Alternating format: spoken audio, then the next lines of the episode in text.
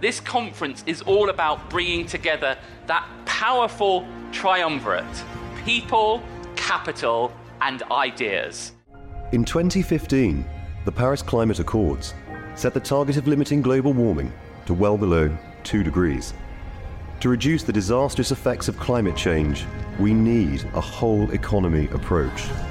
Business, government, and finance working together, taking swift action to reduce emissions supporting and championing the innovators in cleantech, promoting leadership that sees decarbonisation as an opportunity, an opportunity for innovation, an opportunity for global collaboration, an opportunity to build a better world for the future generation.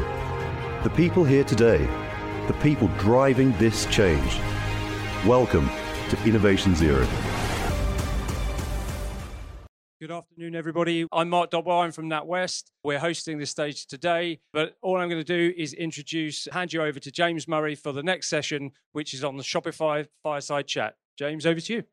Excellent, thank you. Um, and welcome all to what promises to be a fascinating half an hour. As mentioned, my name is James Murray. I'm the editor of BusinessGreen. I'm delighted to be joined by uh, Stacy Kauk, who is the head of sustainability at Shopify. And over the next half an hour or so, we're going to be discussing the state of the carbon removal market. I've been covering uh, the net zero climate change space for over 15 years, and I, I don't think this is an exaggeration. So I think this is one of the most exciting and important developments that has happened in that entire time the emergence of carbon removal technologies and projects that actually work.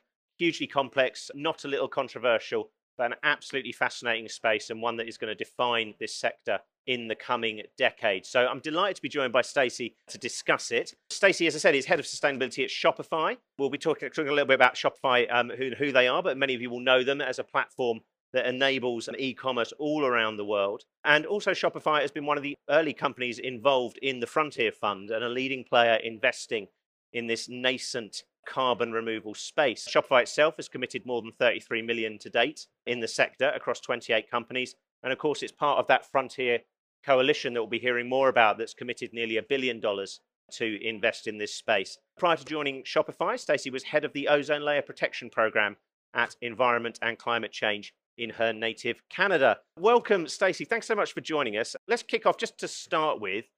For those who maybe don't know, Shopify is one of those huge companies that um, is not always immediately visible. Can you just give a bit of background on who the company is and then also why it's got involved in carbon removals of all things? Sure. Well, first off, it's wonderful to see so many people here today. So, for those of you that may not be aware of what Shopify is, you've probably interacted with our platform if you've bought just about anything online. So, Shopify provides trusted tools to start, grow, market, and manage a retail business of any size. We have millions of merchants in over 175 countries around the world. So, if you've bought something online, it was probably a website powered by Shopify. Now, you may wonder what commerce and carbon removal have to do with each other, but I'm going to tell a little bit of a story. So, back in 2018, we wanted to become a carbon neutral company. So, we were doing all the right things. We're gathering our data, we're measuring our emissions, and we get all the numbers together and we go, okay, great. Now, what are we going to do about this? Well, we probably should go buy some offsets. Okay, great. Let's go learn about that. And so we started digging into the offset market and the voluntary space and quickly discovered that not all credits are created equal. And we had a lot of questions. How would us buying a credit that protects, say, a, a piece of forest in Brazil undo our emissions that we've been putting into the atmosphere operating our business since 2004? And we ended up with a lot of questions and we decided, wow, what's this carbon removal thing? Wouldn't it be interesting if we could pay someone to go and pull the same quantity of emissions out of the air and lock it away forever? And then we've technically covered ourselves off. And we thought that was interesting. It was like, okay, well, that's great. We'll buy that. And so we went out and quickly discovered that what was available was very expensive, uh, in very short supply, and likely wouldn't happen for many years to come. And that's where we decided that commerce could bring a lot to the carbon removal space. This was an underdeveloped and not performing market. It may or may not be today. We can debate that here.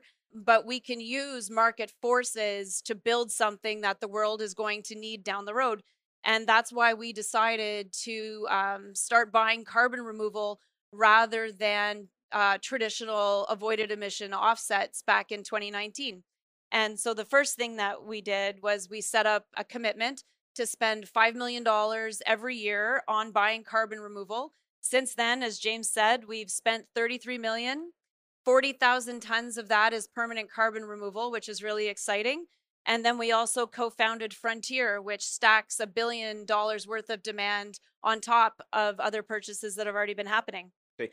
Um, let's start from first principles on this. So you, you, mentioned carbon removal. I mean, how are you defining that? Because you know, obviously, there is carbon offsets have been around for a long time. I think most people who are at a conference around net zero probably understand that concept. But how do carbon removals differ? And yeah, and how are you defining it as a term?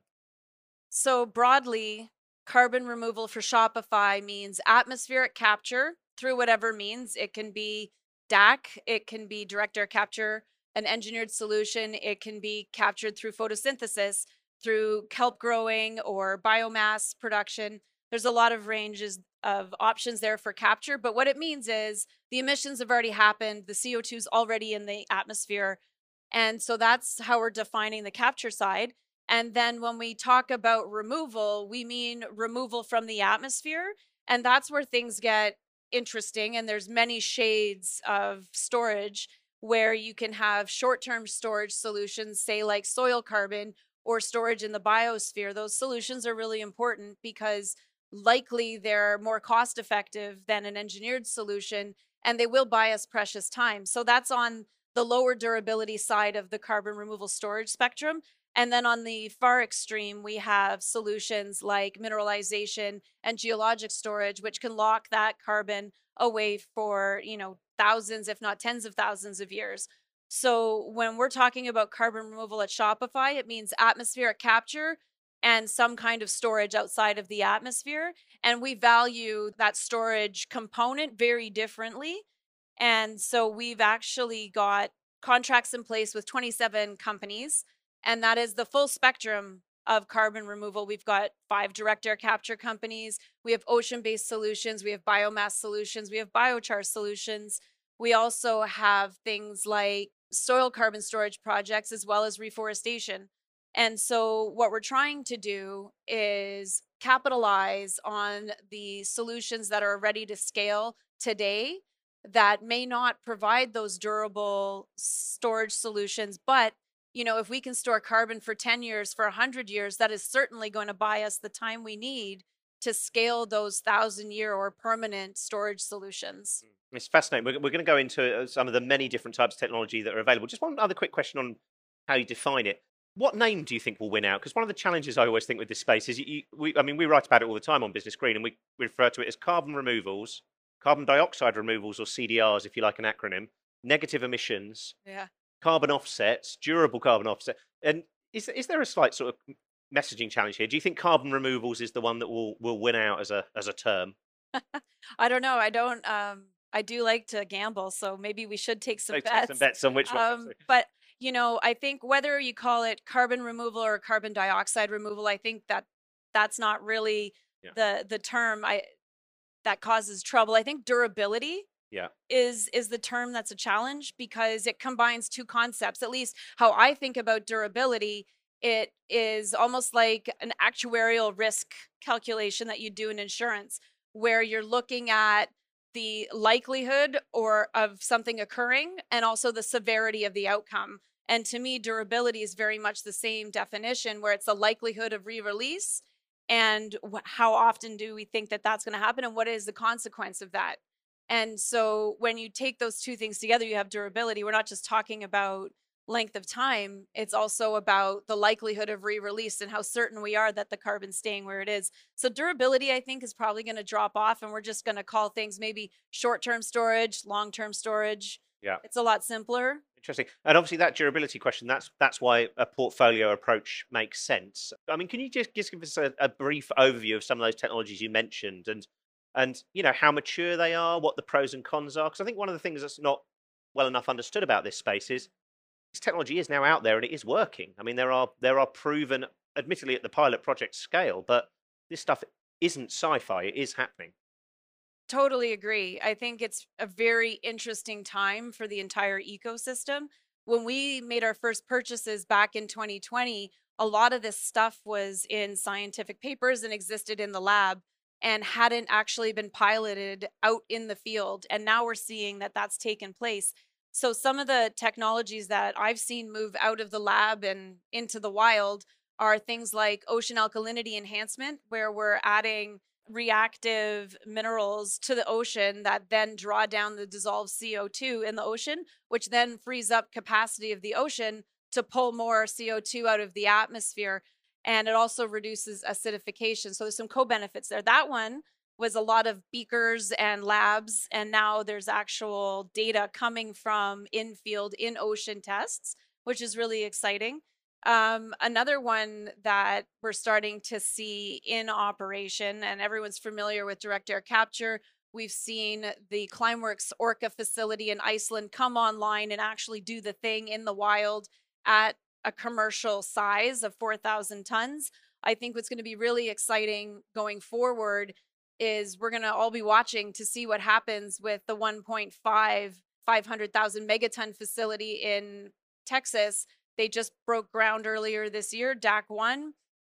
We'll see if that comes online in 18 months and proves to be operational at scale. It's going to be quite exciting mm. because that's a re- replicable um, technology. So, and and this is the the engineered technology that is literally just drawing CO2 down it, from the atmosphere, got, storing it in rocks. Taking air, pulling it in with big fans across a contactor, where the CO2 reacts with the sorbent and then you know you shut the doors and you run it in reverse you heat it up and you get the co2 to come off the sorbent material and then you capture that which you can then store in many different ways you can put it into concrete you can compress it and put it underground in old oil wells perhaps or different salt caverns and things like that so you know we've got a good range happening and i think we have nature based on one side also where we've got reforestation and soil carbon which really does I, you know, we're going to get to MRV probably. I, well, I just, I just want to ask that question about nature based. Yeah, one sure. of the arguments here that some environmentalists would put forward is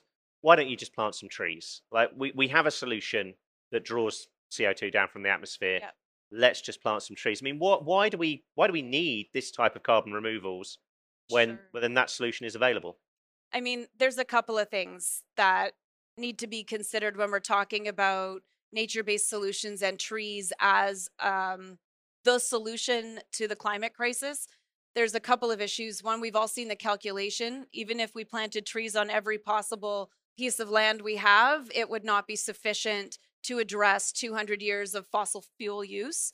So we've got that. But I would also argue that the time scale that trees operate on is not fast enough for the state of the the climate crisis that we have to address we need things that are going to operate much quicker now the argument against that is well those things don't yet exist and they can't operate quicker if they're not in in production right so that's part of the reason why we need to focus on trying to prove and scale carbon solutions that do not take up arable land because we all need to eat and we need places to live and we need a long-term solution Mm. And, and but I mean, very much not a both. And, it's a both and, isn't it? It's not oh, either or. A hundred percent. I mean, we have reforestation projects in our portfolio because it's extremely important to protect existing carbon sinks, and you can only do that by reforesting those areas that have been impacted by the negative effects of climate change and building those up. And the co-benefits of that also are really important to society because we have to ensure that we're protecting biodiversity as well. Yeah. And just very briefly on the, the two other main ones i think i mean i'm probably i'm dumbing it down quite a lot here but you, have mentioned the ocean ocean sort of seeding uh, you've mentioned sort of engineered removals. You then have sort of biomass with carbon capture and storage and then also these mineralization projects which are absolutely fascinating could you just give the audience a little bit of a background on on those two sure so Mineralization leverages highly reactive minerals that are naturally occurring. And so basically, you take this rock, and it can be mine waste, it can be a variety of different sources, but it likes to bond with CO2. And so, what you can do is take something that normally in nature takes thousands of years. And like if you think about the the water cycle and the rock and the carbon cycle, you've got you know rocks that have water and wind run across them that break them up and they're really small and it then washes them down and they slowly absorb different things like CO2 and then they settle in the ocean and that takes a very long time. But if we can apply engineering innovation to speed that up, which is what some companies do when we're talking about enhanced rock weathering, you take that mineral, you speed up that process of weathering, you grind it up, you put it in a really great spot that has the conditions to encourage CO2 to react with that mineral, and then you see what happens. And so, what we've seen happen in some of the early studies that have taken place is that, in fact, you can take um, that 10,000 year process and you can do it in a month or you can do it in less than a year. And that's really exciting because you're taking a natural system and a solution that we understand how it interacts with the natural environment and we're optimizing it. Obviously, you need guardrails in place. You can't over optimize and do something too much. There is carrying capacity in natural systems, but there is certainly some room to optimize. Absolutely. And just very, very briefly, biomass, that's when yeah. you you you have the the wood chips or the biomass energy and you're you're capturing the carbon so it becomes net negative that's the the premise there that's that's right and i think you know you can hear a lot more about this in the next session. But when it comes to using biomass, it's really important that it, in fact, is waste. Yeah. And it is waste biomass that isn't being taken from another stream where it is useful. And you're using that waste biomass to create heat or, or energy. And then you capture the CO2 on the back end and then you can store it, which means you've then taken advantage of the most efficient way of capturing CO2, which is photosynthesis, very low energy. You're not having to run big direct air capture fans. You're just using the plants that have already grown for 30 or 40 years yeah. and taking the the carbon from there but locking it away permanently after you've extracted the energy. So there's a, a range of different options, but let, us talk a little bit about where it goes from here and some of the, the challenges. I mean, the the big sort of accusation or concern with the sector is is this question we hear a lot of, of of moral hazard, as it's called. This idea that, and as you mentioned, you you know, Shopify came to this looking as a sort as a means of offsetting. And the argument that a lot of activists and campaigners are putting forward is is this distracting from the need to cut emissions at source? If, if, if, we, if we are to develop a big carbon removals industry, why do we need to stop investing in fossil fuels? And it can be used as a, as a cover for continued development of carbon intensive assets. And that's a very, very widespread argument. You must have heard a lot. I mean, what, what's your response to that, that kind of you know that good faith argument as to why we should maybe not be focusing so much on carbon removals?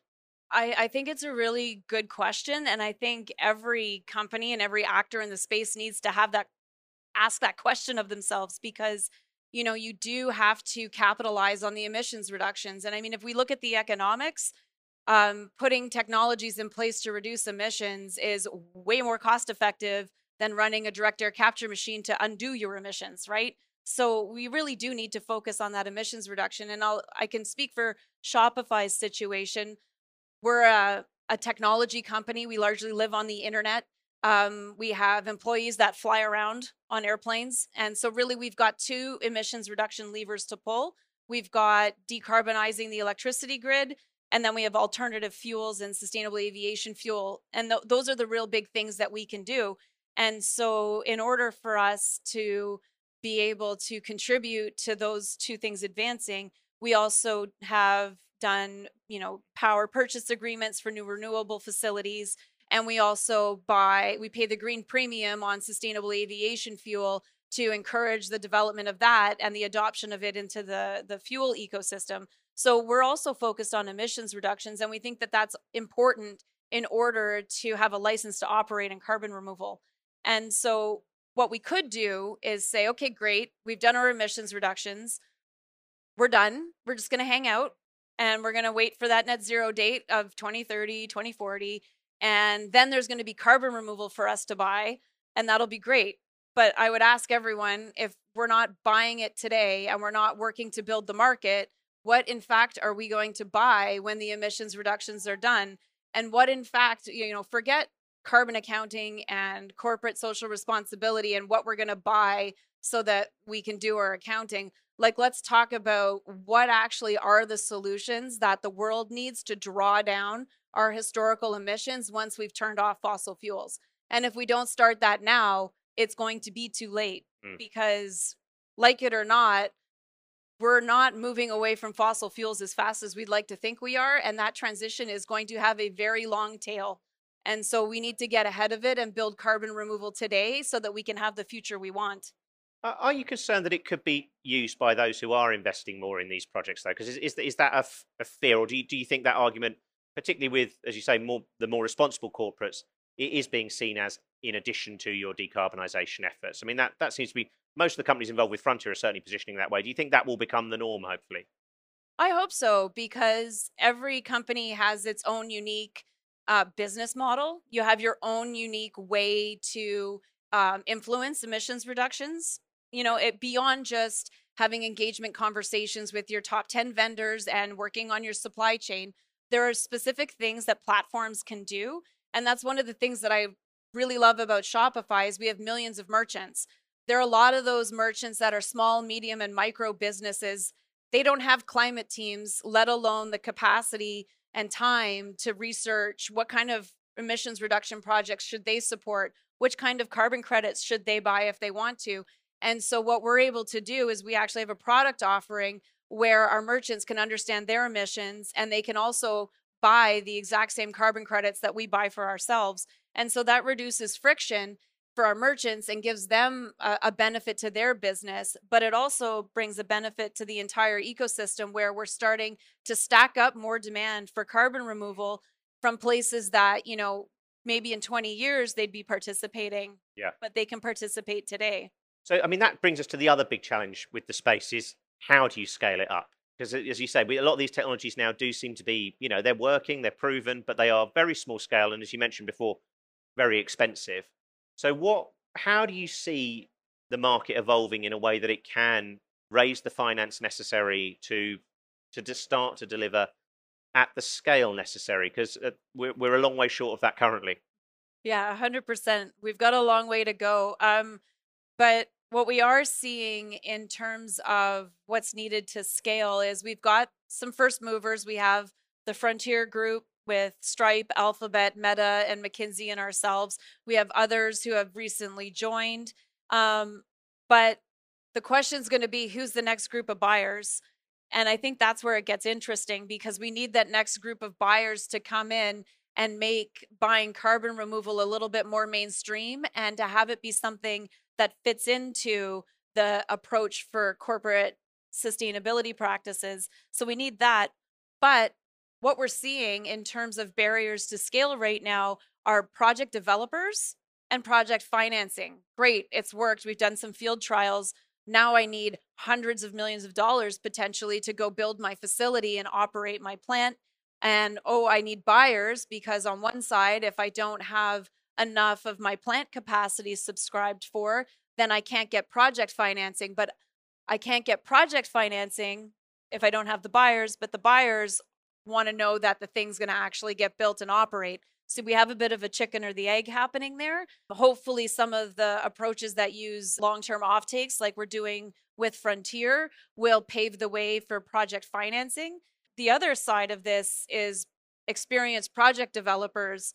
We've got all sorts of amazing carbon removal startups that have proven their concept and are ready to scale and not a lot of them have experience building their actual thing and operating it at scale. So we're seeing a need for that experience and expertise to come in from other sectors like oil and gas and mining and those folks need to come in and start developing carbon removal projects because these are not science experiments anymore. They are large scale infrastructure pieces that need to be built and operated and that experience is is desperately needed in the sector. And, and just finally, before I open up to, to questions, you, you mentioned bringing in that second wave of buyers. I mean, obviously, that requires a sort of a commercialization of this market, a kind of commercial model works here. And at the moment, the sort of carbon offset market, the primary way of doing this, of these projects selling offset credits, um, you know, has had a lot of criticism, and it's entirely voluntary. You know, a cash-strapped company could turn around and say, "Well, I'm not going to buy those credits." I mean, how how do you see, you know, what role, I suppose, what role does government has and what role does the, the carbon market have to try and improve confidence and increase the number of companies that are demanding these types of credits? I mean, it's it's a great question and it's quite complicated, I think. I mean, there's many layers to that onion because you know, it is voluntary, so you can do whatever you want. So there's no real there's best practices, sure, but you can do your carbon accounting however you want. You can go get it verified and certified if you want. And then you can buy whatever you want. And what we're buying on that other side of the equation, eh, they're not fungible. You know, like every credit is different, it has different co benefits, it has a different story, it has different durability, it has different permanence, all of that. And so when you have prices ranging from, you know, $20 a ton to over $2,000 a ton, you can do whatever you want and And the CFO will be going, I want the twenty dollar one. Yeah, right Yeah. or or at least asking why are we not buying the $20 one that's a favorite question Mm. right why are we buying the 2000 plus dollar one not the $20 one and you know we we don't have enough established constraints in the market that makes buyer behavior predictable in order to make this an actual real functioning market. And that's where you know james you mentioned the role of government and you know not for profits i think there's a lot of work to do on the side of how carbon accounting and disclosures needs to happen but also on what is an acceptable credit and what does that look like and where can you get it? And then what happens what can you do with it? Hmm. can you trade it or do you have to retire it? And what kind of um, disclosures are required around that so you have a full chain of custody? And you know it's the wild wild west so you can do whatever you want. So i think we're going to see a lot of movement around that. You know there are different jurisdictions considering disclosure and standards on those things and you know i'm very hopeful that we'll have a world where the policy frameworks include carbon removal Mm. and you know the importance of avoided emissions is set up alongside the importance of if you're participating in carbon removal here's the right way to do it Yeah. and that'll bring the stability that we need to have a foundation of an actually functioning market absolutely. Hello. Great. Hello. I wanted to ask, what other things are you doing other than buying credits? As a software company, you have announced uh, some initiatives providing tools for the developers or the technology companies within the carbon removal space. What do you think are the bottlenecks in terms of tooling for them? And where can Shopify be instrumental in helping them? Yeah, thank you for the question. So, one of the things that's really important when it comes to being a technology company, it really is about growing and decarbonizing the electricity grid. That's critical because we have to power the internet infrastructure and the server farms and the data centers that underpin all of the the use of our platform. So that's something that we participate in, but there's for in terms of developers and tooling, it's really interesting when we think about commerce. There's two things that we can do. When we improve engineering efficiency of the hosting of our of our website and the refresh rates and the calls back to the server when we can improve that engineering efficiency we save electricity. And so that's one thing that we're able to do.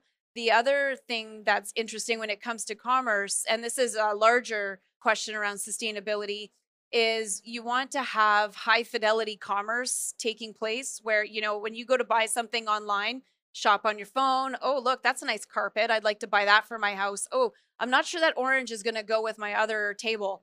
And so you're doing this looking and comparing, and you're like, okay, well, that one's going to work. I'm going to buy that one. Well, the picture that you're looking at on your phone was probably taken by the merchant on their phone, and then it's on their computer where they're then uploading it onto our server, and then it gets compressed and fired across the world and back down the side to your phone. And if that's not done in a manner that maintains the fidelity of that image you're going to be returning that carpet and you're going to be shipping it twice and now or you know not even shipping it twice maybe you're throwing it out if it's a you know a low cost garment so what we need to do is make sure that we have high fidelity commerce that's happening where we can reduce returns That's interesting. Thanks so much, Stacy, for a fantastic fireside chat. I'm Nick Daniel, head of uh, sustainability at ClimatePartner. So we are a, a global carbon offset provider, uh, did about 14 million tons last year, so about 10% of the global market. And we're seeing demand from our uh, corporate buyers at the moment to do exclusive project development, so structured financing of projects they can lock in for the foreseeable future. And is that something that Shopify is looking at at the moment as part of your strategy? It's a really interesting question, right? Because when you can get into that project financing, then you share on the upside and you get those credits delivered likely at a much better price per ton than if you bought them on the open market in the future. So it's definitely an interesting vehicle. Um, one of the things that has to be considered is how you account for that as like a publicly traded company in your financial disclosures, right? Because you've got cash out the door, but um, when you're using carbon credits, for us, they don't actually get expensed through our P&L until we retire them. So you have these liabilities and assets and costs that you have to carry and account for correctly. And that's something that's really important to have that framework set up in advance of pursuing um, an approach like that. But I can see how it's very catalytic. Excellent. Thank you uh, so much, Stacy. I've Just one very last question to finish off with. We're at a, a, conference dedicated to the net zero transition. The goal is to get there by mid-century. What, what do you think this, this carbon removals market looks like in, in 2040? A, a date that seems a long way off, but as I'm uh, always reminding people, most of you here, yeah, most of you here will still be around. you know, what do you think that world looks like? I mean, I, I feel like we have two choices because we're we're in a very interesting time right now where carbon removal has the opportunity to take off.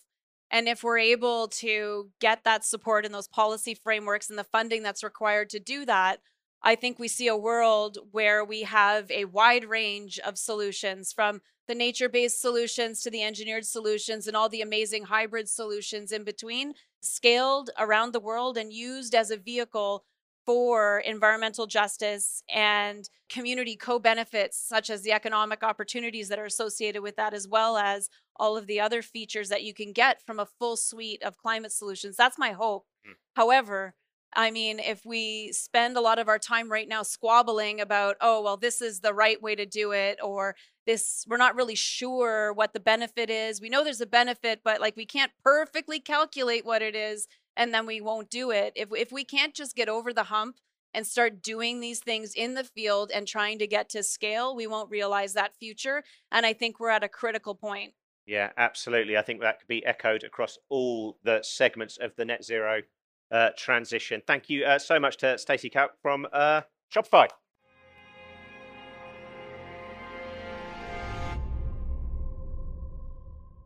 To register your interest in attending, exhibiting, sponsoring, or speaking at Innovation Zero 2024, please go to www.innovationzero.com.